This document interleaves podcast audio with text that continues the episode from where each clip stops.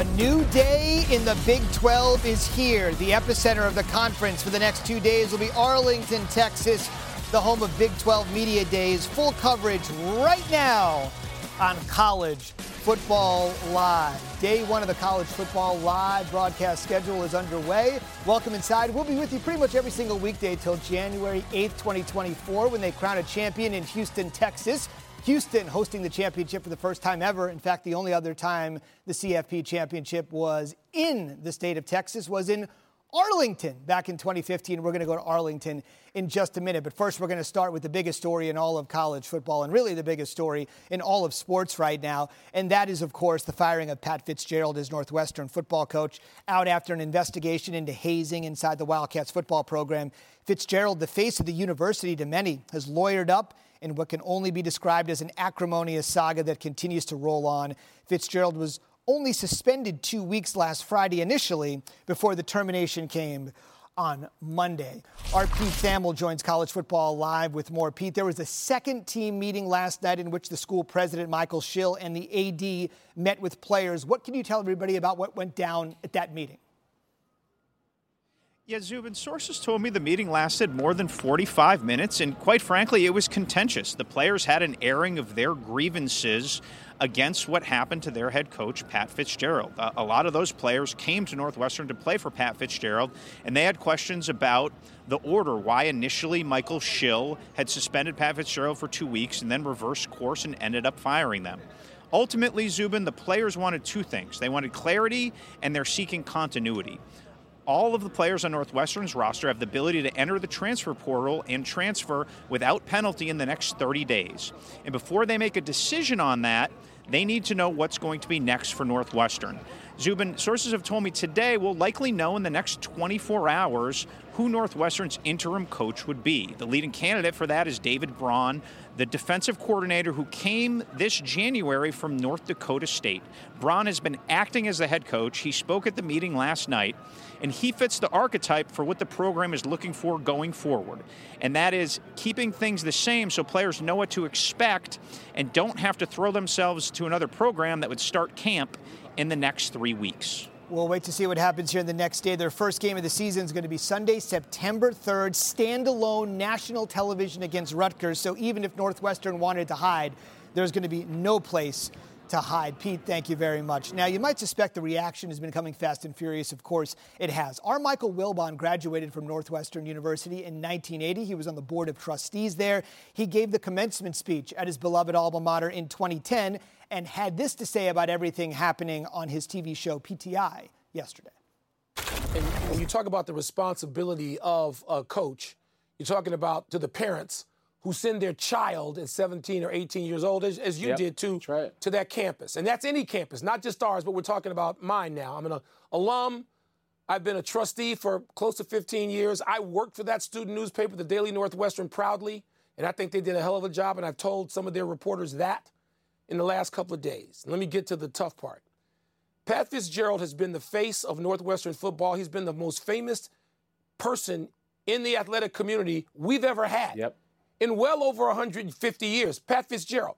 He raised the profile of the football team and the program to a point where now that he's been fired, other coaches are calling people like me saying, I want that job. That's not a bad job, even with all that's going on. But Frank, you're right about where we had to get. When I heard about this Friday, I mean, it, it killed me. It devastated me. I'm a season ticket holder. I, I'm a trustee, as I said. I go there, as you know, all the time to events. Pat Fitzgerald is somebody that I have gotten to know, but the school couldn't move past it. And it wasn't any longer about if he knew, he says he didn't, or when he might have known, when people say he must have. You get past that. This was not a tornado, this was a tidal wave. And opinion inside the university and outside of it bombarded us. And it became clear we could not move on with status quo. It never should have been a two week suspension. So that is Wilbon there with Frank Isola yesterday on PTI. Let's just run down the timeline. I'm sure many of you have been following Northwestern launching an investigation back in January. I mean, this was seven months long after a review. Fitzgerald suspended for two weeks without pay, banned from team practices, anything off campus. That was actually last Friday. Then the student newspaper, which you just heard Michael Wilbon reference, with some incredible reporting, publishing some details of the hazing allegations that resulted in the university deciding to fire Fitzgerald. That came on Monday, and that clearly changed the tenor of everything as we welcome in our guests. I want to quickly mention because Northwestern is a private school, they didn't have to actually release everything like a public school was. They gave an executive summary. So that's just an important detail if you're wondering why everything hasn't been spilled. We are joined by the 1989 Heisman Trophy winner, the one and only Andre Ware, and the former University of Texas star Sam Acho. It is great to have you both here. I want to start with your reaction on the Fitzgerald firing. Andre, let's begin with you. Uh, disappointment, Zubin. It, it's one of those that where you know I'm a fan, a fan of college football, a fan of every team uh, in college football as we cover them through the year. And if you would have asked me, you know, a handful of teams if this a story like this would come out about him, eh, there's no way I would have pointed to a Pat Fitzgerald uh, led program. Uh, it's disappointing from that aspect. It's disappointing for kids and, and parents that I know that have uh, attended the University uh, uh, Northwestern. And uh, eh, you know, when you you look at it, where do they go from here in terms of a season? It's a bad season last year, almost coupled with one almost guaranteed to happen when the leadership of your program is is uh, is gone, and so it, it uh, it's a bad situation for everybody involved. The longest, the longer it went on without having some type of decision was uh, was just was just unbelievable. Yeah, and for me, I think about the welfare of the student athlete, Andre. That's what I go back to. I think of we talk about the maybe mismanagement of the suspension turning into the firing, but before we even get to that, I think about what what would my experience have been like if I were in that locker room? If I were one of the players who experienced some of the allegations that have been uh, alleged. And so for me, I go back to the student athlete experience and how I wouldn't want to be in that locker room if what we read actually happened. I've heard players say we support Coach Fitzgerald, and I understand that, but you haven't heard too many players say that what happened wasn't actually true. And so that's the part for me. If you're a recruit going to that school, wanting to go to Northwestern, if you're a current student athlete, mind you, they're they're now allowed to have the ability to transfer. Now there's been a change in head coach, and so uh, that's what I think more about is the welfare of the student athlete and how they were let down in this scenario. Guys, I want to quickly mention this. Obviously, you guys have been in so many teams, so many huddles, so many camps. We're going to have some clarity, as Pete Thamel told us, in the next 24 hours on who will be leading the program on a short-term basis. But Andre, let's start with you again here. How do you just start putting one foot in front of the other now, knowing that by, at this time last week you were just preparing for regular season? Yeah, Jimmy, that's uh, it's one of those where you have to find some leadership first and foremost. You've got to name, Sam, somebody that can lead the program at least for the immediate future, at least for the 2023 season. And that's going to be a coach that's already on the staff because nobody else can come in, really know what's going on at the, the 12th hour, the final hour, and, and, and try to put this back together, and pick up the pieces and move on. So it's going to be one of the coaches that's currently, I would imagine, on staff. Yeah, there's a new defensive coordinator just came in in January who has been outside of the program. So uh, some people may point to him as he's currently the liaison as far as deciding who's going to run the program. But I think about not only who's going to be the head coach to lead this team, but also I go to the locker room. Like, yeah. Where's the locker room leadership? And I've heard the statement made by the players saying, hey, this is the entire Northwestern football team. This is what we, we believe. But also, I think there needs to be some better leadership and accountability within the locker room from players saying, hey, if this happened, which studies say studies show that it did, this can no longer happen. No matter the type or level of hazing, we have to eradicate it in our locker room.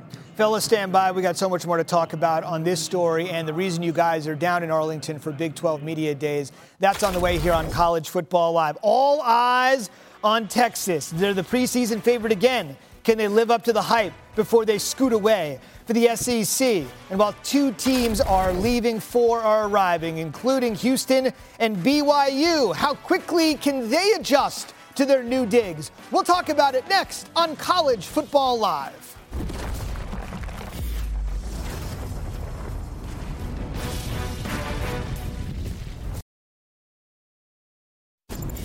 We're back. College football live, day one of two at the Big 12 Media Days in Arlington, Texas. All 14 head coaches and their players speaking over the next two days. Not going to be 14 schools for long, though. I think we know that. All right, so let's just kind of run through the storylines.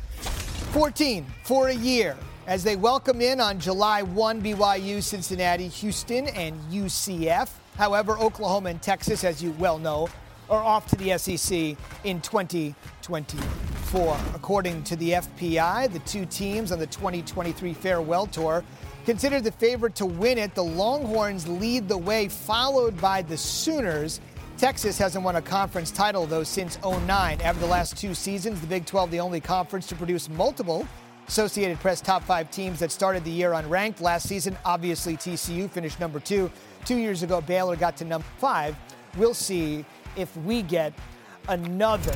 And what's interesting is how much this league has changed under the stewardship of Brett Yormark, who's essentially been on the job for about a year. He has created a ton of noise and was asked earlier today at the Big 12 Media Days by our Chris Button about a numerous topics, including where the Big 12 stands in the pecking order. I'm not really competing with the other Power Five conferences. You know, I want the Big 12 to be the best version of ourselves. And if we can do that, we're in a great place. So it's not about ranking us within the Power Five. But I can tell you this there's been no better time to be a part of the Big 12 than right now.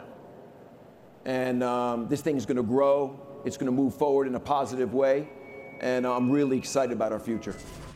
I feel like I've been talking about expansion for a year now.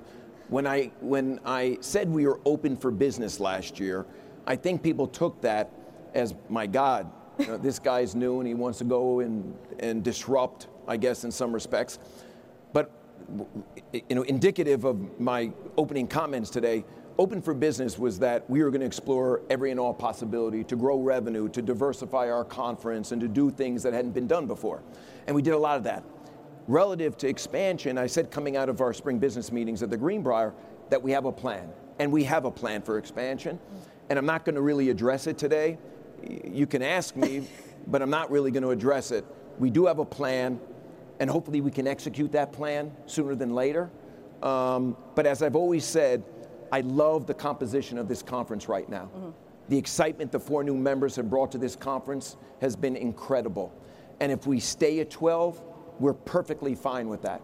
If the opportunity presents itself where there's something that creates value and, and aligns well with our goals and objectives, um, starting with the board, then we're certainly going to pursue it. And much to his chagrin, he was asked about it over and over and over again, even though he said I wasn't going to talk about it anymore after talking about it with Chris Button. But you completely understand. The fellas are back. Andre Ware, Sam Acho. Sam, let's start with you. Obviously, you have a deep history in this league. Of course, Andre played at Houston, new member to the league. Um, where do you see the state of the Big 12 right now? Just a reminder to viewers in 2010, this league was on the verge of rubble. So in some cases, Yormark is right. The league absolutely is in a better place. But where do you see the state of affairs right now, Sam? Well, I think the Big 12 is in a perfect and ideal position, especially with Brett Yormark at the helm. I remember last year at Big 12 Media Day when he made those comments saying we are open for business, and people were expecting him to say some intriguing comments this time around. But more importantly, he's actually shown what they have done. Number one, the TV deal for the next seven years. Like he's secured that while the Pac 12 is trying to figure out what they're going to do, he's almost backdoored and got a TV deal. Then number two, we talked about accelerating the departure of Texas and Oklahoma. So obviously, if, if, you listen to him talk, he'll talk about those teams. Yes, they're currently a part of the Big 12, but they're leaving. They could have stayed even longer. Now he's got the 12 teams that he wants and the open for business idea, talking about a halftime show, talking about that regional combine, the Big 12 combine in partnership with the NFL. I think that Brett Yormark is actually making great decisions to get the Big 12 in a prime position, not in the not just in the expansion conversation, but also in the entire college football landscape. Yeah, I think the Big 12 has tremendous leadership with Commissioner Yormark, and, and you know he's just different. He's not some stiff in a suit. He, you know, you can actually go hang out with him. You know, he's pretty cool. His drip's not bad either. You know, when you look at it. So the the leader, from a leadership standpoint, I think they're in, it's in tremendous hands. This conference. Uh, he wanted to get younger, hipper, and cooler. I think they've done that. Just the, the change in uh, in in the marketing in terms of the Big 12 in and of itself. The video that came out today that they released here that he introduced coast. Uh, all of it kind of lines up with the direction in which he wants to go with this conference. And even to your point, he talked about this social media following. They've grown their social media followers. One of the comments he made as well was, "We want to be uh, more involved. We talk about being hip youth, yeah. more urban. We want to be involved with some of this new generation, have them understand that even if even if you're not watching the games per se on TV, the Big 12 is here to stay. We are quote open for business, and we're actually going to be doing things that are going to innovate and really change the landscape of college football." Agree with everything that you just said, and I'll also add he's the one commissioner that is uh, acknowledging the existence of college basketball, too, which I think a lot of sports fans like. He's big on college hoops. Guys, stand by. I want to run into one school, Sam, that you're going to know spectacular. That's Texas. Longhorns are going to try to snap a program record 13 year drought without a conference title. I mentioned 09 was the last one, 54% chance to win the Big 12 according to the FPI. Only Ohio State has a better chance to win its conference. We'll see.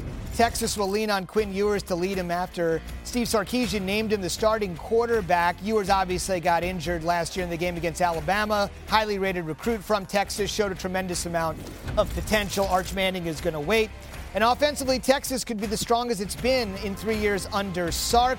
They got all those linemen back to protect Ewers. However, he's not going to be able to hand off to Bijan Robinson is Ewers. Bijan is in the NFL. Replacing him will not be easy. Last call in the Big 12. The Longhorns are the Big 12 favorites. Uh, the identity of your offense, Steve, is really going to have to evolve this year. Bijan Robinson, you lose a generational talent. Walk me through a little bit of how you see the offense uh, growing in his absence. Yeah, I think I think that's that's really fair to say. When we you know you go back after every year, you try to evaluate yourself and what do you need to do and how do you get better. And I felt like last year we almost became too one-dimensional, too reliable on Bijan and Roschon for what they're able to do running the ball.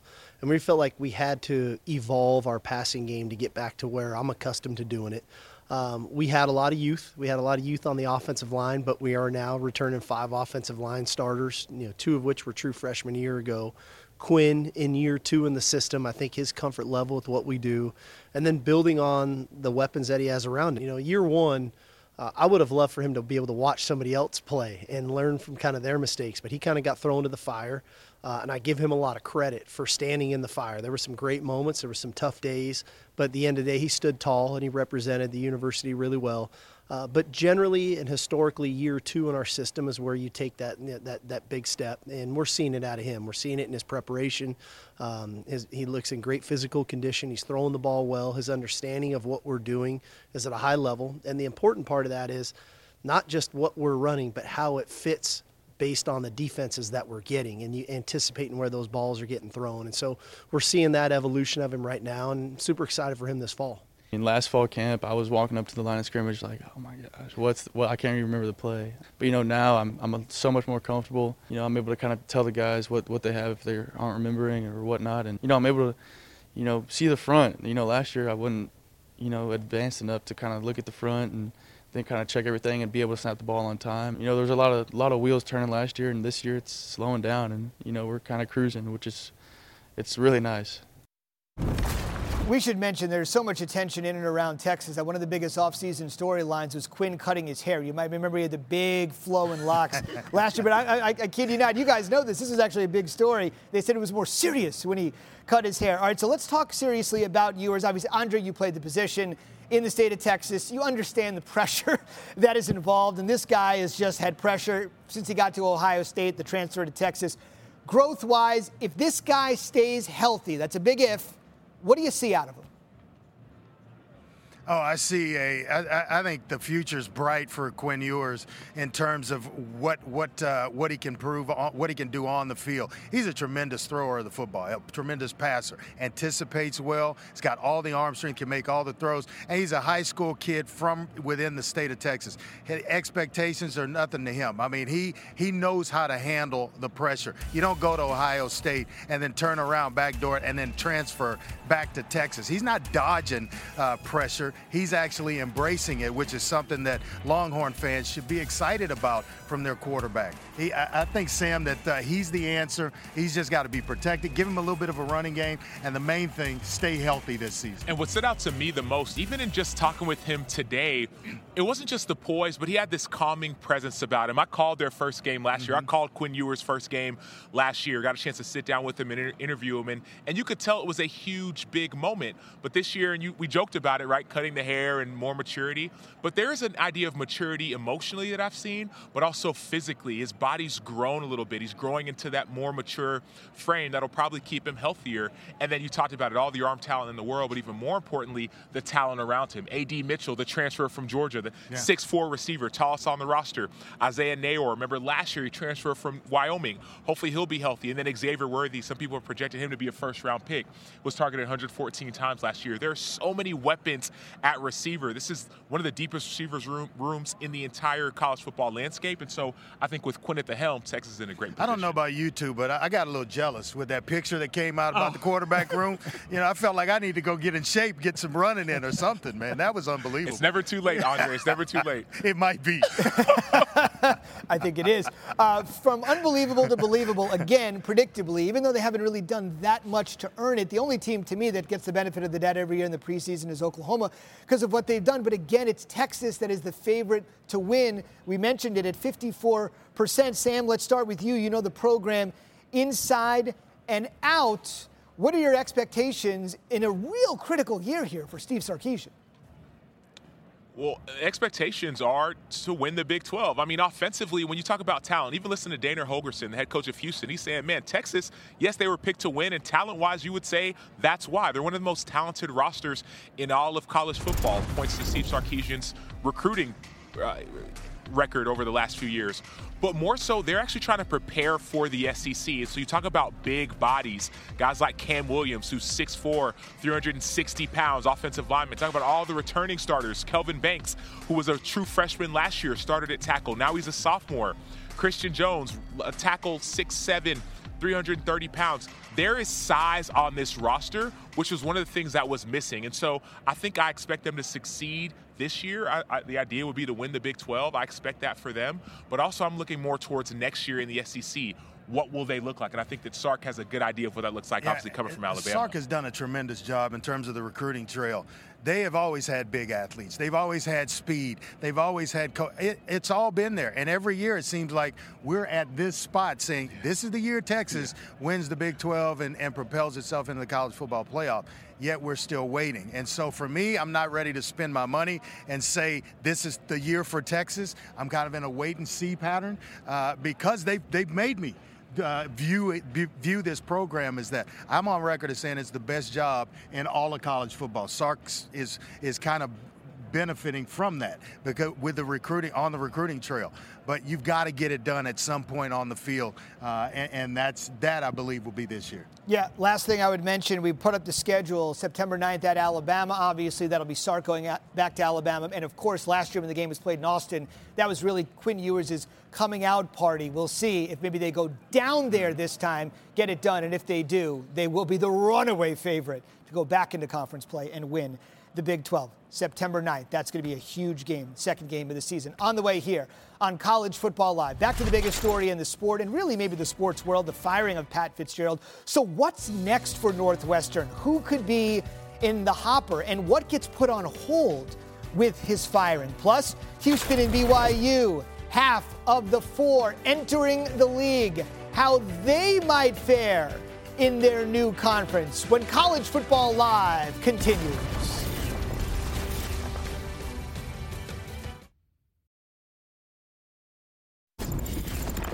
We are back on College Football Live. Biggest story, maybe in the sports world, the firing of Pat Fitzgerald, arguably the greatest player in Northwestern history, inarguably its greatest coach, no doubt. Terminated Monday after a seven month long investigation into hazing allegations, rocking the university to its foundation with the face of the school in the center of the storm. And at the center of this story from the very first minute was our Adam Rittenberg, who joins us on College Football Live for more. Uh, what can you tell us about the vacancy and what they're thinking about moving forward here, Adam?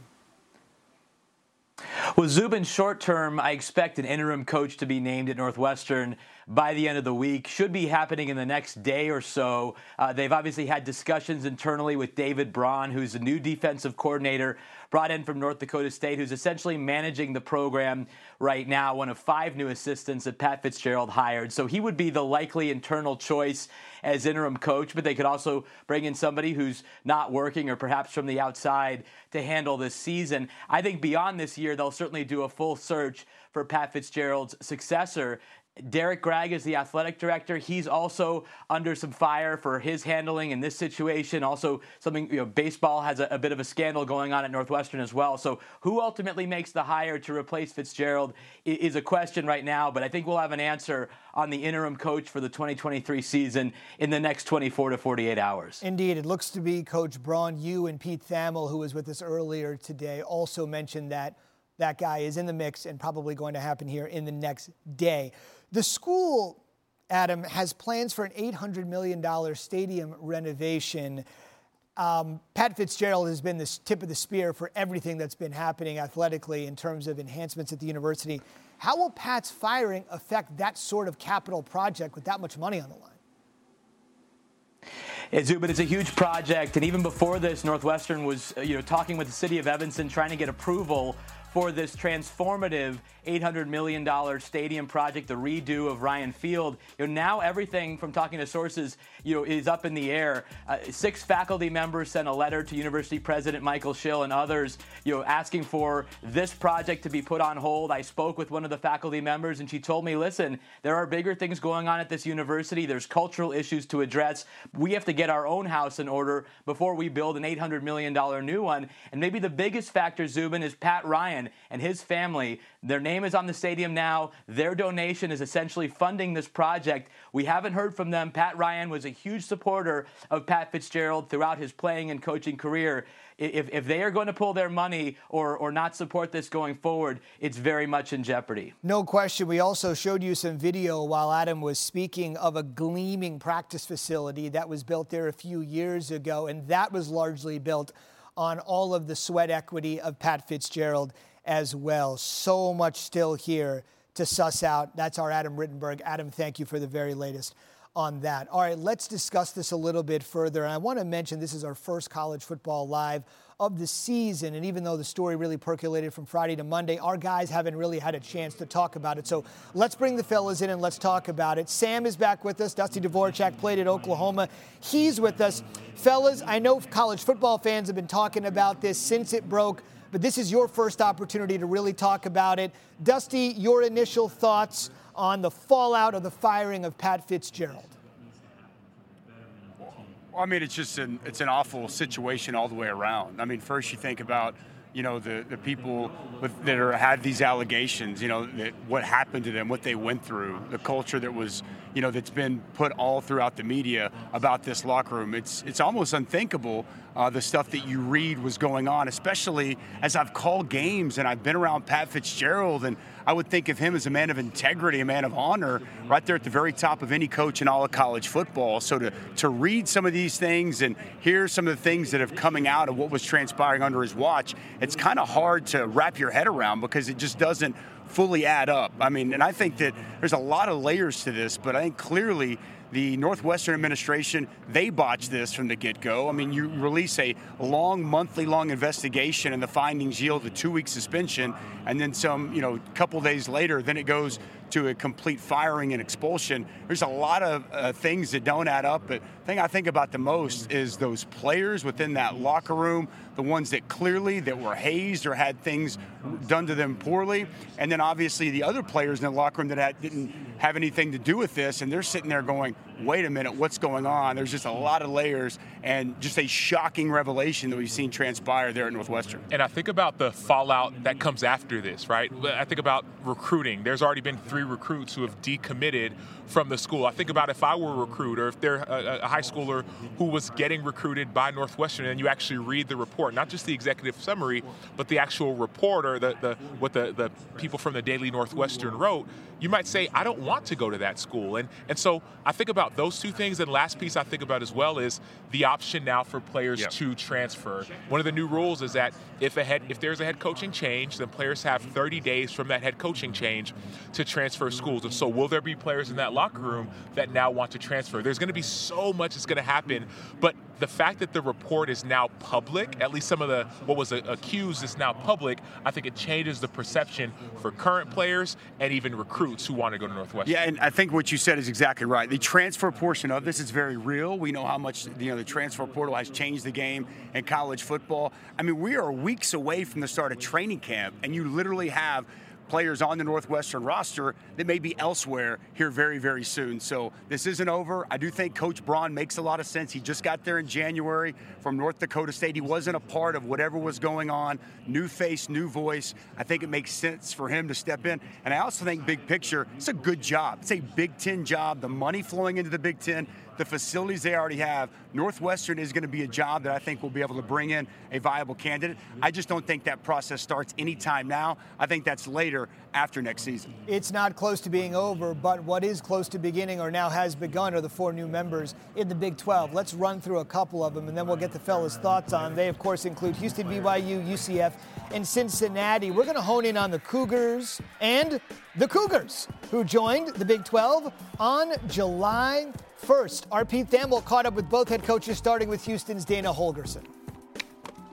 Here with Houston coach Dana Holgorsen, back in the Big 12, uh, taking his second team into the league. And, and I guess, Dana, to unlock this Houston program, which for 30 years has been trying to, to break out to its former self, how big is this opportunity in the Big 12? Well, it's it's uh, it's enormous. It's the difference in being a, a, part of what you want to be a part of and being left behind, so to speak. So, um, you know, I've you know been there, done that. Been 17 years in the Big 12. Understand what it's all about. Um, you know, did a transition before you know going into my second transition. The, the, the fortunate news for the University of Houston is is we've had a couple years lead into it. I think five to 10 years from now, uh, I think Houston can be the premier Big 12 program it is going to take some time like that, and it's something that we've wanted as an institution for a long time, and we have a chance to put our best foot forward to the point to where we can get there.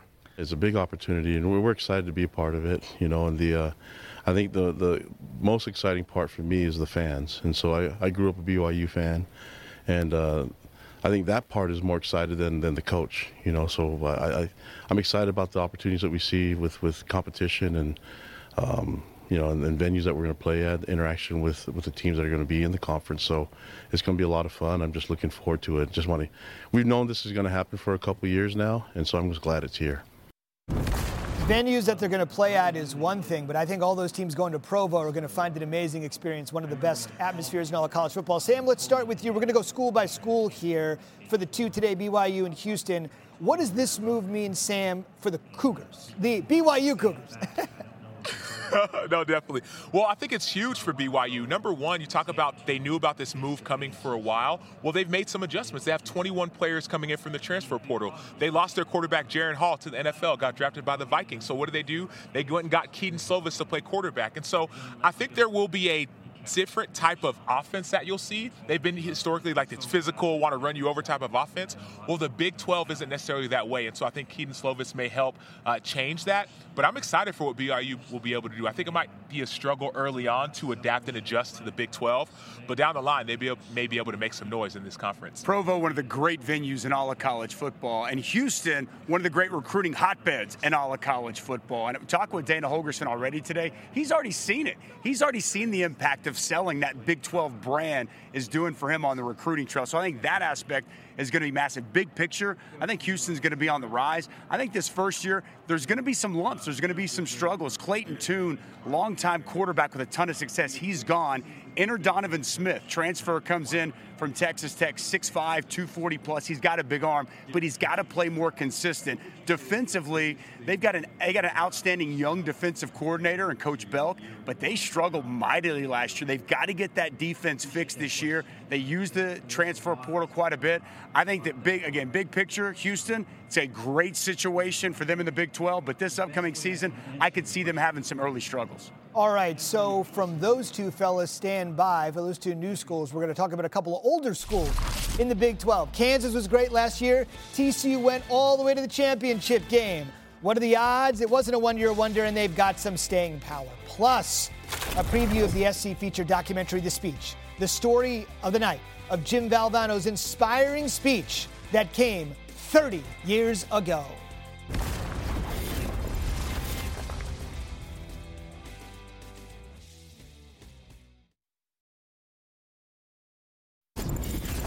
We're back on College Football Live. You're looking at the College Football Playoff National Championship Trophy, presented by Dr. Pepper. We'll see who Rece Davis hands that to on a stage Monday, January 8th, 2024, in Houston, Texas. There was an opportunity to hand it to TCU last year, and then the game started. You kind of know how that went. It's always sunny in Philadelphia and in Fort Worth, apparently. They finished second, as you know, in the final AP poll, but that 65 7 is still lingering. Kendall Briles taken over as the OC. Garrett Riley is off to Clemson. Chandler Morris replaces Max Duggan. Remember, Morris had the job before Duggan last year. TCU dipped into the portal. Who doesn't? To get what they needed. Trey Sanders is going to be a huge addition for them. Take a look at the schedule. All you need to know is the first week they're taking on Deion in Colorado. Here they are, the national runner up, and everything is going to be about their opponent. And for those of you that care, not that you may, some of you like to gamble, TCU about a 20 point favorite in that game. All right, fellas, let's roll into it. Dusty, let's start with you. TCU came out of nowhere last year. An encore for them looks like what? I think they're going to be a good competitive team, but expecting them to be back in Arlington or playing for college football playoff, I think that's a bit much. Think about all the games TCU came from behind in and the walk-off finish in Waco. It was awesome to watch, incredible in year one for Sonny Dykes. But to expect that again, it's going to be tough, and this is why you're replacing so much your productivity eight starters lost from a year ago. Max Duggan was magical, Quentin Johnston unguardable, and Kendre Miller, one of the biggest home run threats in the country. Now, look, the reality is Chandler Morris, he beat out Max Duggan last year and got hurt in that Colorado game, and he got to sit back and watch Max. So I do think Chandler Morris, if he takes care of the ball, makes good decisions, is going to be in good shape. Trey Sanders at running back, John Paul Richardson, JoJo Earle at, at receiver coming in as transfers. They're going to replace some of that, but I just don't see how they replicate what they did last last year. Yeah, and I hear what you're saying, but then I go and look at the schedule, and the Colorado game, we'll see what happens in that game. But you start looking at that schedule and say, man, like I, I kind of like TCU in this matchup, in that matchup, in that matchup. Now towards the end of the season, right? Tough. It's tough. And so I think they'll be able to replicate at least early on, right? Colorado, we'll see what happens with Deion there. But Nicholls, Houston, we don't know what they're going to be. SMU, West Virginia, a lot of those games are saying, man, uh, TCU should be fine. But then with Texas, Baylor, and Oklahoma. And so I'm excited to see, yes, offensively talked about the weapons, but defensively, yep. Josh Newton, he's an uh, All American, uh, preseason All American. Uh, also, remember the AFCA Allstate Good Works team. He's on the field, off the field, excellent. And when you watch his tape last year, uh, when he was uh, alongside Tre'Vius Hodges-Tomlinson, he stood out as well. And so Josh Newton, defensively number 24, a guy to be looking out for. But also, I think Sonny Dykes is going to have this program ready to not necessarily repeat their success, but at least be up there as they were before. Those last five games are a bear, man. They are. They, they are, are big time. They are. They are. No question, fellas. You know what's funny about TCU is that they were under the radar for most of last season in the Big 12 because everybody was talking about Kansas and the hot start they got out to. Let's roll into some of the storylines here with the Jayhawks coming up their best season since going 8 and 5 in 2008. There's reason for optimism. 85% of their production is back, second most in the FBS. Jalen Daniels looks to build a strong sophomore season that saw him ranked third in total QBR among FBS quarterbacks. He's been a dynamic playmaker for the Jayhawks, and he is the preseason first team quarterback in the Big 12. When's the last time you thought you'd see that from, from Kansas? It was like the old Todd Reesing days. They're going to have to improve their defense, allowing over 35 points per game, and where you really saw the defense struggle for Kansas was towards the end of the season. They started so well and really limped to the finish, and certainly not a demerit. Lance Leipold did an outstanding job. So, Sam, let's start with you here on the Jayhawks. Leipold is known as a guy that just takes over terrible situations and makes them better every step of the way. What's in store for him with uh, this year at Kansas? Well, I expect a lot more success. Obviously, they started off 5 0 last year. Jalen Daniels was in that early Heisman conversation before injury. But if you just look at what this head coach has been able to do everywhere he's gone, go to Buffalo, turn that program around. He was at University of Wisconsin Whitewater, turn that program around. I don't think anyone expected the type of success that we saw this early. But I think Kansas is going to be here to stay. They love to run the ball, and so they have a dynamic running attack, one of the tops in the nation, especially early on before some injuries. They're right now, they ended the season ranked 39th. And so running the ball is how they make their hay. Jalen Daniels is a huge part of that. But I expect this offense to be successful. This offense should be one of the most explosive in the conference. And look, I, Lance Leipold, what he did was incredible. I mean, he inherited a problem from Les Miles, and in his second year, and he had a game day there against TCU, selling out Memorial Stadium in Lawrence. I'm going to build Lance Leipold a statue now, but I see them right around that six, maybe butting on that seven win season. They're going to be tough for anybody. Jalen Daniels, if he can stay healthy, he's a problem. Devin Neal, returning 1,000 yard rusher. Hishaw was actually the leading rusher before he got hurt. He's back. Leipold's excited about him. All three leading pass receivers in Grimm and Arnold and Skinner the offense is going to be a problem. That defense, they brought in a lot of transfers defensively, especially along the defensive line. If they can just be a little bit better, we could see an improvement in year number three for the Jayhawks. Indeed. Fellas, stand by. We'll get back to you in just a little bit, but I want to mention that tonight are the ESPY Awards at 8 Eastern. Going to have some big time performances and appearances. Damar Hamlin, just great to see him back.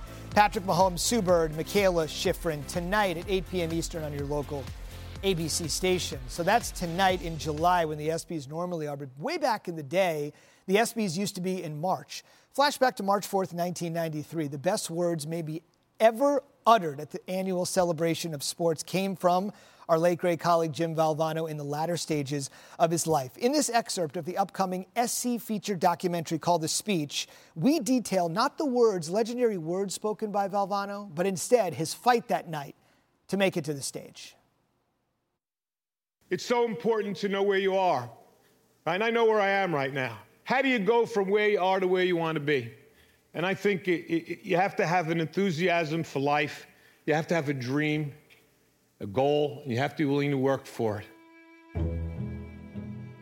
I looked at my script, and my script said Jim Valvano was allocated two minutes to give his speech. My associate director, when the two minutes were getting close, uh, started to give Jim the signal on the teleprompter that his time was ending and he should wrap up.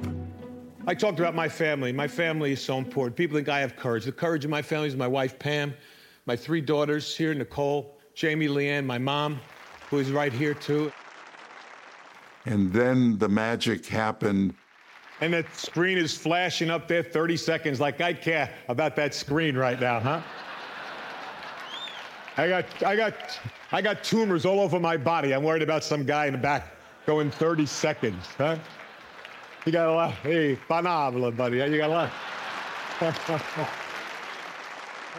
I remember the control booth basically exploding with laughter when he did that. So the red light was one of the best things that happened to the show because it made Jim's speech better and better.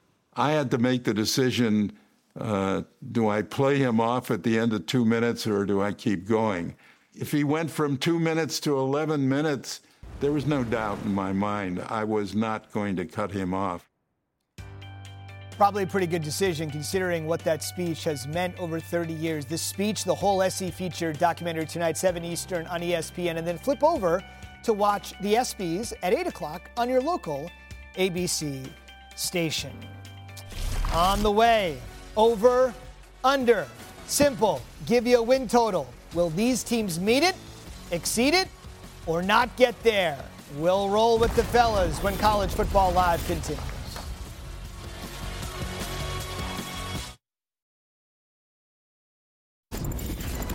We're back. College Football Live. Two full days in Arlington. Brent Venables will be the 14th and final coach to speak tomorrow. And then as our coach Spurrier used to say, talking season will come to an end.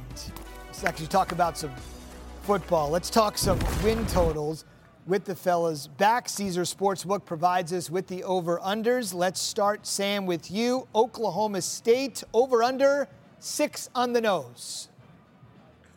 Well, I'm going over for Oklahoma State. You look at Mike Gundy as a head coach, and I heard the phrase, you have to be consistently good to be great. Mike Gundy is consistently good. You look at the early schedule Central Arkansas, Arizona State, South Alabama. All those are you consider winnable games. Obviously, we'll see how Iowa State is. Kansas State, I'm not so sure about that one. Kansas should be a good one, but I like the over on six for Oklahoma State. I do too. Look, you're right. Mike Gundy's a proven winner, but that schedule, I think it's one of the more favorable schedules in the entire Big 12. You get the four newbies at the end of the year, going to not have depth. They're going to be struggling down the stretch. It's going to pay dividends for the Cowboys. Baylor, Sam, over under six and a half. I'm going over for Baylor as well. Check their schedule out. The first four games are all home games. That's a huge win for Baylor. They have eight total home games. You've seen it Texas State, Utah, Texas in those first four. There will be some challenges. Utah's a good football team, but playing at home matters. So I like the over, especially early on for this team. Are you cheating off of me? You just keep taking my answers. I have the over on Baylor as well, and it's because I think Dave Aranda is going to bounce back this season. And Baylor in odd years, you go back to 20, uh, you go back to ni- uh, 2019, yeah. they played in a Big 12 championship. 2021, they won a Big 12 championship. I'm not saying they're getting here, but they're going over that win total, Zubin. All right, Sam, here comes the big one. Texas, the preseason favorite on the way out the door. Over under for them is a robust nine and a half. Yeah, I'm gonna I'm gonna be robustly over with that number as well. I understand the loss of, of Gary Patterson as the special assistant, however you want to call him, to the head coach. That defensive presence will struggle, but offensively, this is one of the best off, best wide receiver rooms in all of college football. If Isaiah Neyor from Wyoming transfer last year gets healthy, you have Xavier Worthy, A.D. Mitchell. This offense will be special. I, I agree. I can't I can't disagree. I'm going over. Look, that Alabama game is going to be tough. I got that as a loss. But I think Texas, for real, there's a reason they're picked to win the Big 12 for the first time since 2009. They've got the most talent in the league. And I think Jaylan Ford defensively, you couple him with Anthony Hill, true freshman linebacker, is going to be a superstar. I think not only the offense is going to shine, the defense will too in Austin. Last one here, Sam. Houston, first year in the league, over under is five. Yeah, I'm going under on Houston. You talked about it first year in the league. You even heard their head coach Dana Holgorsen say it's going to take us some time. Give us a few years, right? UTSA, UTSA. People love to sleep on them. That's one of the best teams in the Conference USA and one one of the top-ranked teams in the nation. So that'll be a struggle. TCU early on, obviously ending with Oklahoma State and UCF. I like the under for University. I've got to cover my answers more moving forward because I have under two. It doesn't make for great TV when we're just always agreeing but he's right. I just think there's too much turnover. That defense is problematic for Houston. Donovan Smith, I like him, but will he be ready year number one? I don't think so. I'm going under for Dana Holgorsen, the Cougs. And I'll just mention as a quick note, BYU's even a tick below them at 4.5. Fellas, thank you very much on the way here on College Football Live. Looking ahead to day two, the final day of Big 12 Media Days. We'll do that quickly when we return on College Football Live.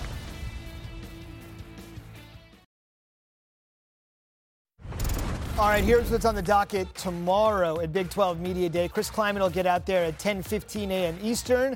Then Malzahn, Joey McGuire, Scott Satterfield, Neal Brown, Matt Campbell, and as I mentioned earlier, Brent Venables will wrap things up in front of the assembled media at 12:50 p.m. Eastern. College Football Live is back tomorrow night, 7 Eastern, on ESPN2. Hope to see you then.